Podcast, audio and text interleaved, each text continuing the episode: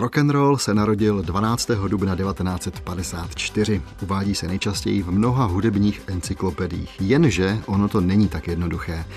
To pondělí 12. dubna 54 sice Bill Haley natočil ve studiu v New Yorku skladbu Rock Around the Clock, ale právě její příběh ukazuje, že datum nahrávky je jen jedním z údajů, nejspíš nikoli nejdůležitějším. Zamotaný příběh prvního skutečného rock'n'rollového hitu, jeho interpreta a také to, jakou odezvu měla tato hudba v komunisty ovládaném Československu druhé poloviny 50. let, vám připomene hudební publicista Jaroslav Císař, kterého do studia pozval David Hertl. Portréty.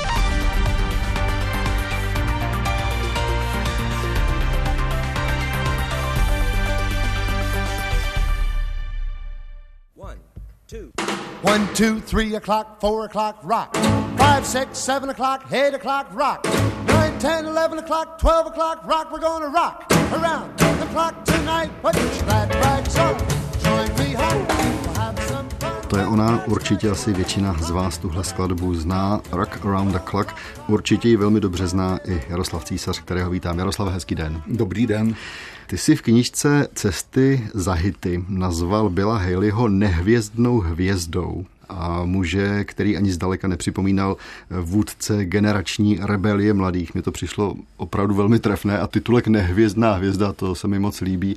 Jaká vlastně byla ta cesta byla Haleyho té nehvězdy k hvězdnosti? Jak to začalo? Bylo to docela trnité, ale zrovna v jeho případě je podstatná role jeho manažera a producenta, který dělal image nejen jeho a jeho kapely. Ale bohužel, když došlo k tomuhle obrovskému úspěchu, už mu bylo více než 30 let, byl to blahobytně působící otec od rodin s kulatějícím bříškem, ze začínající pleší, takže žádný idol mládeže.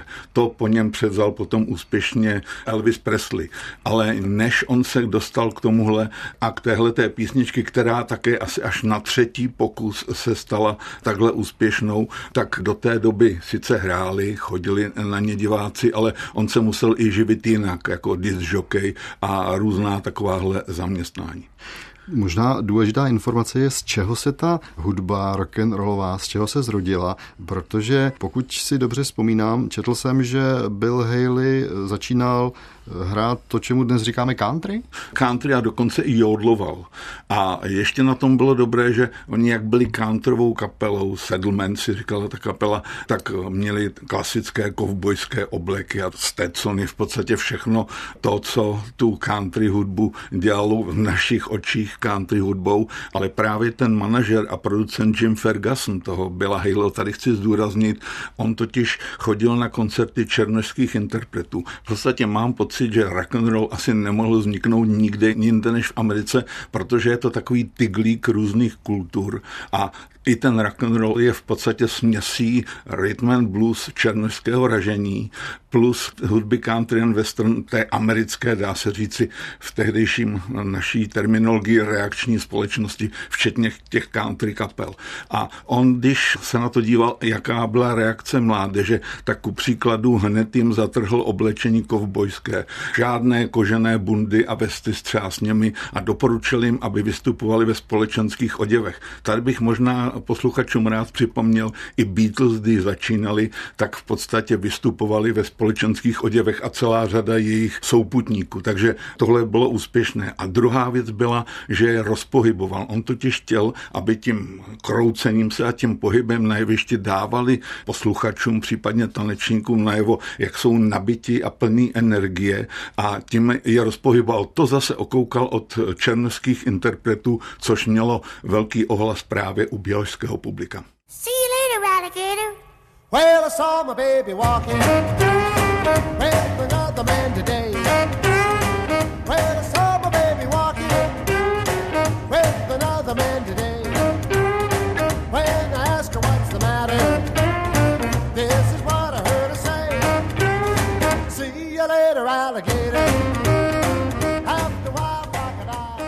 Tohle už je další slavná skladba Billa Haleyho, See You Later Alligator. Jaroslave, důležité informace k písničce Rock Around the Clock, takové boření mýtu teďko. Tak to první. Bill Haley nebyl první, kdo ji nahrál. Možná, že bych začal už o jejich autoru, protože Billu Haleymu se sice ta písnička zamlouvala, tady bych jenom upřesnil, že úplným celým názvem se to jmenuje We're Gonna Rock Around the Clock. A on tenkrát vydával u firmy Essex Records a pořád bobroval u majitele Davea Millera, aby to nahráli, ale ten byl jako nedůvěřivý protože tu písničku napsali dva autoři a tady bych rád připomněl, možná tím trošku přiřívám svoji polivčičku, že se někdy stáří podceňuje, protože jedním z těch autorů byl Maxi Friedman, kterému bylo asi 60 let, což nepůsobilo důvěryhodně u Davea Millera a druhým byl Jimmy the Knight, což je ale umělecké jméno, on to byl James Meyer. S tím zase se nějak neschodnul vždycky. Ta písnička, jenom abych tady připomněl, poprvé byla nahrána v roce 19 1952 a původně byla určena pro černeskou skupinu Sunny Day and His Nights. Bill Haley sice natočil v roce 54, ale zase díky tomu obratnému kousku svého manažera a producenta Shima Fergasna, protože ten Dave Miller eh, zapomněl, že v roce 1954 v Dubnu vyprší mu smlouva s Billem Haleym a odjel bezstarostně za obchodem do Evropy. A Jim Ferguson, když tohle to zjistil, tak okamžitě, když ta smlouva smlouva vypršela, podepsal s ním novou pro Decca Records a ty Decca Records koupili práva k nahrání téhle písničky. Ale zase už nebylo všechno tak jednoduché, jak to vypadá, protože tahle později slavná písnička původně se ocitla na B straně singlu. Tady jenom chci připomenout možná, že vydavatelé desek v České republice by je zajásali, ale první náklad téhleté desky byl v Americe 75 tisíc, což působí impozantně, ale v rozměrech amerického hudebního trhu je to v podstatě zanedbatelné. Takže to je první krok. Druhý krok byl, když se to jakž takž prodávalo, disjokejové v podstatě ignorovali A stranu a hráli tuhle tu o tom Bčko. Takže ve druhém nákladu se to obrátilo a Rock Around the Clock se dostali na A stranu. To je jako jedna záležitost, ale já bych chtěl říci, že Bill Haley nahrával písničky další a další velice slavná skladba Shake, Rather and Roll, to byla první první nejúspěšnější do té doby nahrávka byla Haleyho.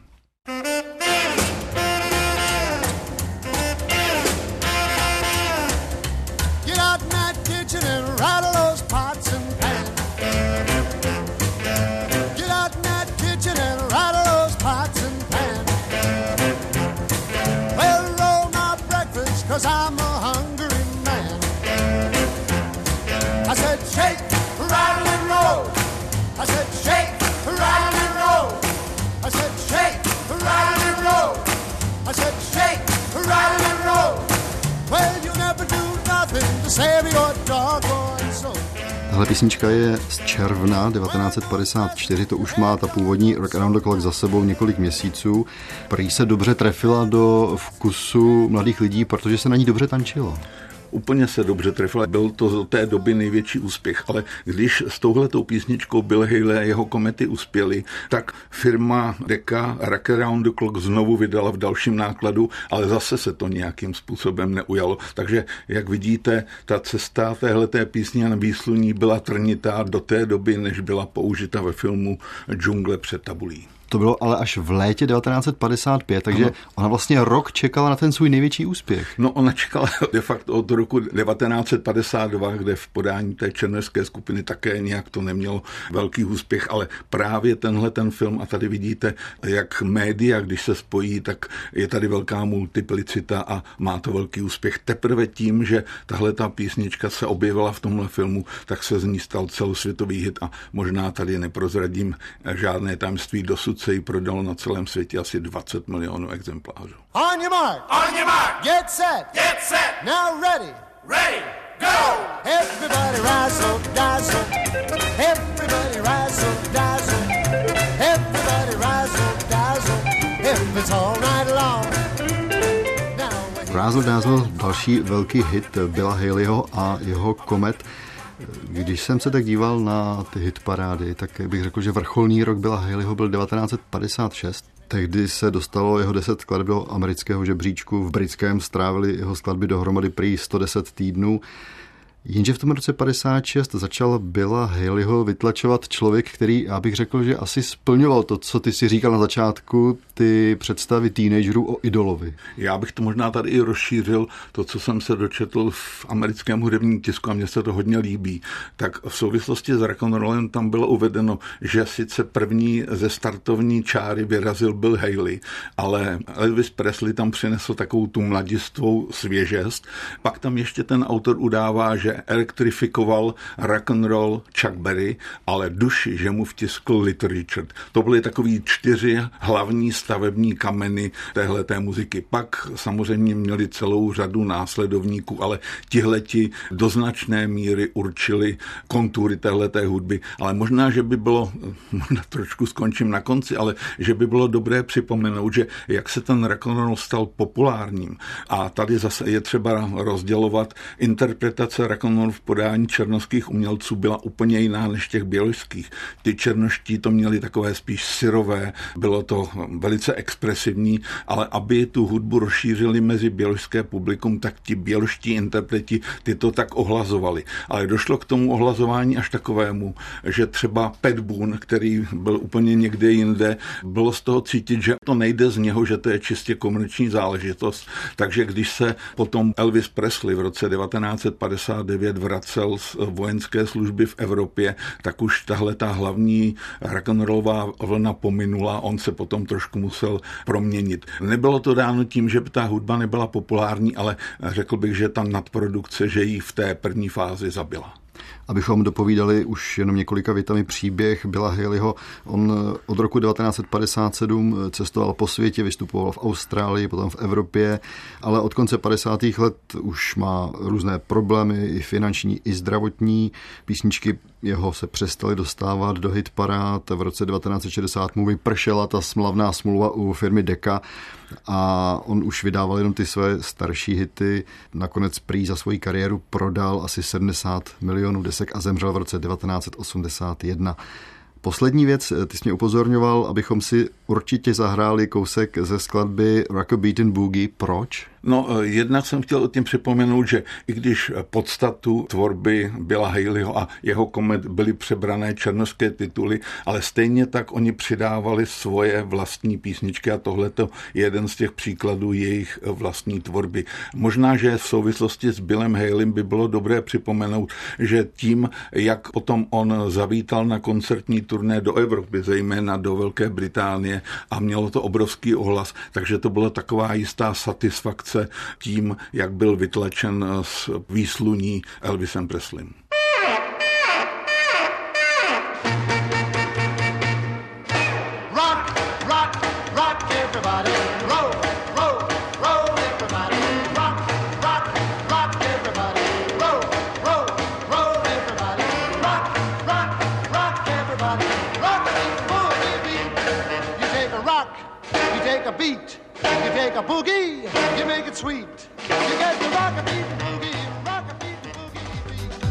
Posloucháte Portréty.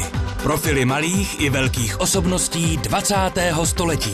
Premiéra ve čtvrtek po 8. večer na Plusu. Ty dnešní portréty věnujeme narozeninám rock'n'rollu. Ve studiu je hudební publicista Jaroslav Císař. Celou první část pořadu jsme si povídali o Billu Haleym a teď se přesouváme do Československa. Rock'n'roll a Československo to je také druhá polovina 50. let, protože ta hudba se tady sice zpočátku nedělala, nevytvářela, ale poslouchala se tady. Jak se sem dostávala?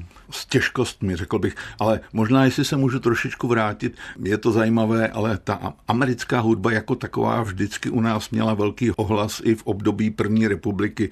Připomeňme celou řadu swingových kapel a ku příkladu slavný orchestr Karla Vlacha, ten na tom stavěl, ale bohužel, když to přeskočím až k normalizaci, zase už byl někde mimo, kde byl ten vývoj. Takže ty hlavní kanály bylo jednak vysílání rozhlasu, Svobodná Evropa, Hlas Ameriky. Dostalo se sem několik desek, ale řekl bych takovým podstatným a co vím od protagonistů, kteří rock and roll zaváděli u nás, oni nejvíc byli okouzleni americkými hudebními filmy, které se sem po různu dostávali a protože tady nebyl notový materiál nic, takže chodili na ty filmy třikrát, pětkrát, sedmkrát a pak si z paměti zapisovali ty záznamy mnohdy. I ty texty byly takovou jako nápodobou angličtiny, protože to takřka nebylo tady k dispozici. Jo, takže řekl bych, že tím hlavním kanálem byl rozhlas, ale tím ještě hlavnějším byly hudební filmy, které se k nám dostávaly. Ty rozhlasové stanice, tak jak si je vypočítal, já bych je ještě doplnil o tu slavnou AFN, tedy vojenskou rozhlasovou stanici v Mnichově pro americké vojáky. Tam prý to hodně frčelo, tedy když to takhle řeknu. A později ještě také Radio Luxemburg. Samozřejmě, jako to je nepominutelná položka. Musíme zmínit. Ale tak optimistické to prostě nebylo. My si to můžeme doložit takovým krásným projevem Václava Kopeckého, to byl přední ideolog a propagandista KSČ. V době, ze které ta ukázka pochází, tedy z dubna 1958, v téhle době byl už v úvozovkách jenom místo předsedou vlády a na zasedání UVKSČ takhle hovořil o péči o zdárný vývoj československé mládeže. Pojďte se pobavit. A sourušky nejvíce je výtek na to, jakým tancům mládež mohli hodit.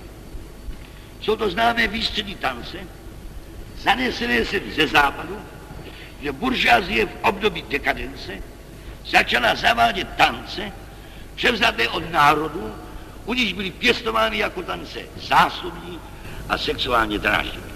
Máme se takový tance a la boogie boogie, jo?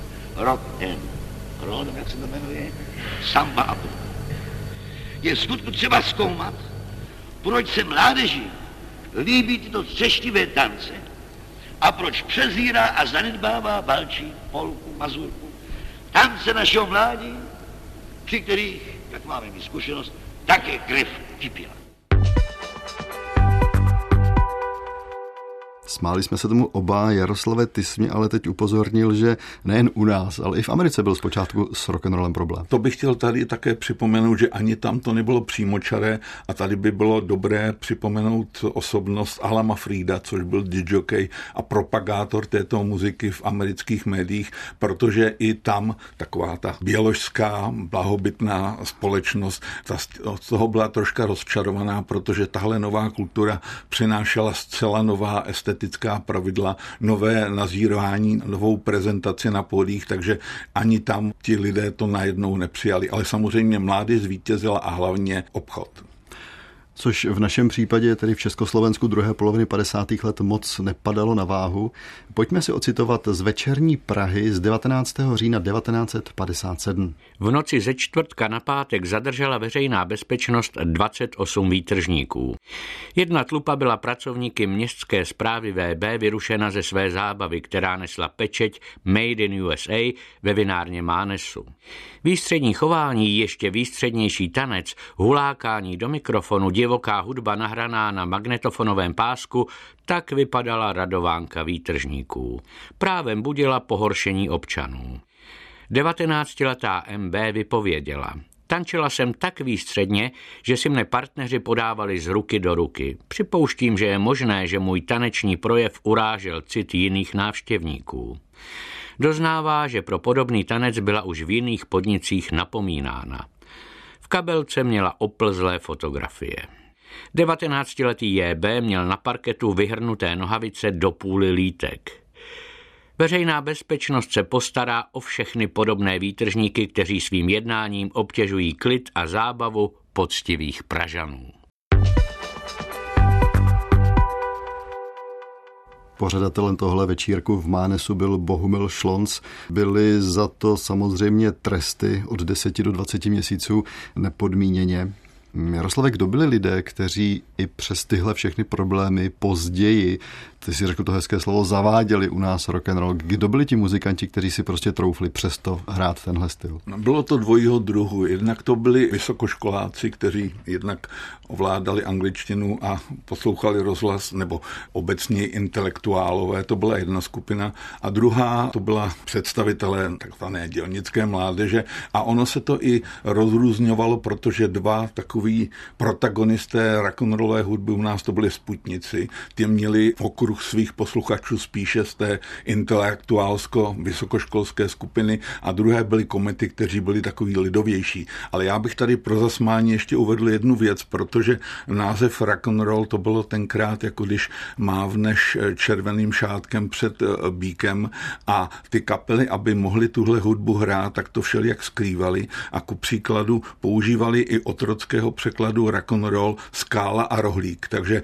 byli zváni lidé na vystoupení skálu a rohlíku a potom také u nás se pořád ti různí zřizovatelé těch kapel pořád chtěli z toho dělat velké umění a snažili se, aby to byla komentovaná pásma, aby v tom byla jiná kultura, divadlo a podobně. Takže se to vždycky zaobalovalo do takovýchhle záležitostí, ale to byla zase i další možnost pro takzvané kulturträgery, protože tam takové ty různé paní, které neměly s touhle hudbou nic společného, měly napsáno, která skladba bude první, druhá a třetí, ale jak víte sami, muzikanti většinou spontánně reagují na reakce publika, takže když se jim nedařilo návštěvníky sálu nějak rozproudit, tak tam přeskočili k nějaké živější skladbě, ale paní viděla, že to je až skladba pátá a není to druhá, takže i z toho hlediska potom byly různé pokuty nebo upozornění, takže to neměly ty kapely vůbec jednoduché. Hmm. Mně napadá, že ta doba byla složitá i tím, že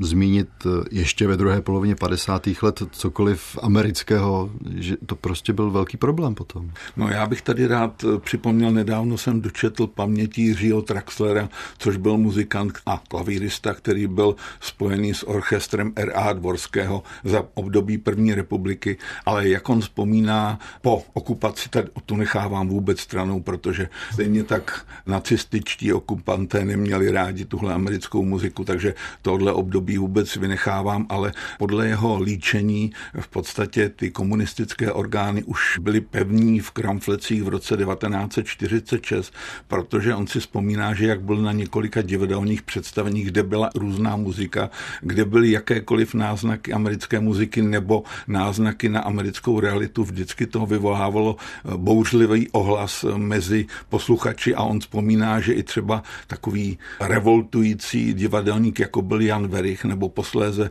Oldřich Nový, kteří vystupovali v tom roce 46, tak se velice ošívali a velice měli obavy, aby jejich představení nebyla zrušena, stažena nebo aby oni nedostali zákaz vystupování. Což mě zvláště u toho Jana Vericha velmi překvapilo. Jaroslave, dokázal bys říci, jaká byla třeba první československá rock'n'rollová deska? To bych ani nedokázal, protože tenkrát, jak bylo všechno soustředěno do rukou jednoho vydavatele, tak to bylo velice složité. Já jenom můžu říct takové některé střípky, co jsem v souvislosti s něčím jiným nabral. Když jsem dělal rozhovor třeba s Jiřím Suchým, ti se také pokoušeli o rock'n'roll, ale on mi velice otevřeně přiznal, že jim to nešlo. A i když takovou skladbu složili a nahráli, že to nebylo ono, takže potom zůstali na své parketě. Některé tyhle skladby, ty sputnici, konkrétně komety, hráli třeba i s českými texty, ale tenkrát se to vůbec na desky nedostalo. V případě třeba těch sputniků nebo těch komet, kteří si připomínali nedávno výročí své existence, oni nevydali žádnou v podstatě desku a vydali ale zase za tu knížku a ti hlavní členové ty kapely si ty nahrávky schovávali a teprve tady k té knížce přidali dvě CDčka takže jsem si tam poprvé poslechnul české rock'n'rolly. Musím říci, že to bylo docela úsměvné a možná, že bych tady i zacitoval svého kamaráda, trošku mladšího, který ale hrál i v těch sputnicích, i v těch komentách Jana Farmera Obermajera, kterého budou posluchači asi znát jako člena Matadors nebo George and Beethovens, ale tam hrál na klávesy. On v těchto rock'n'rollových kapelách hrál na saxofon a on tvrdí s troškou z nadsázky, ale možná není tak daleko od pravdy, že nám roková hudba vůbec a rock and roll je první fáze, že nám to příliš nejde a když už se to povede, tak v tom je vždycky moravská lidová píseň. Dodává na závěr Jaroslav Císař. Jaroslav, díky za dnešní exkurzi do historie populární hudby naslyšenou. Děkuji za pozvání. Ukázky přečetl David Schneider, technicky spolupracovala Valerie Racmanová a od mikrofonu se loučí také David Hertl.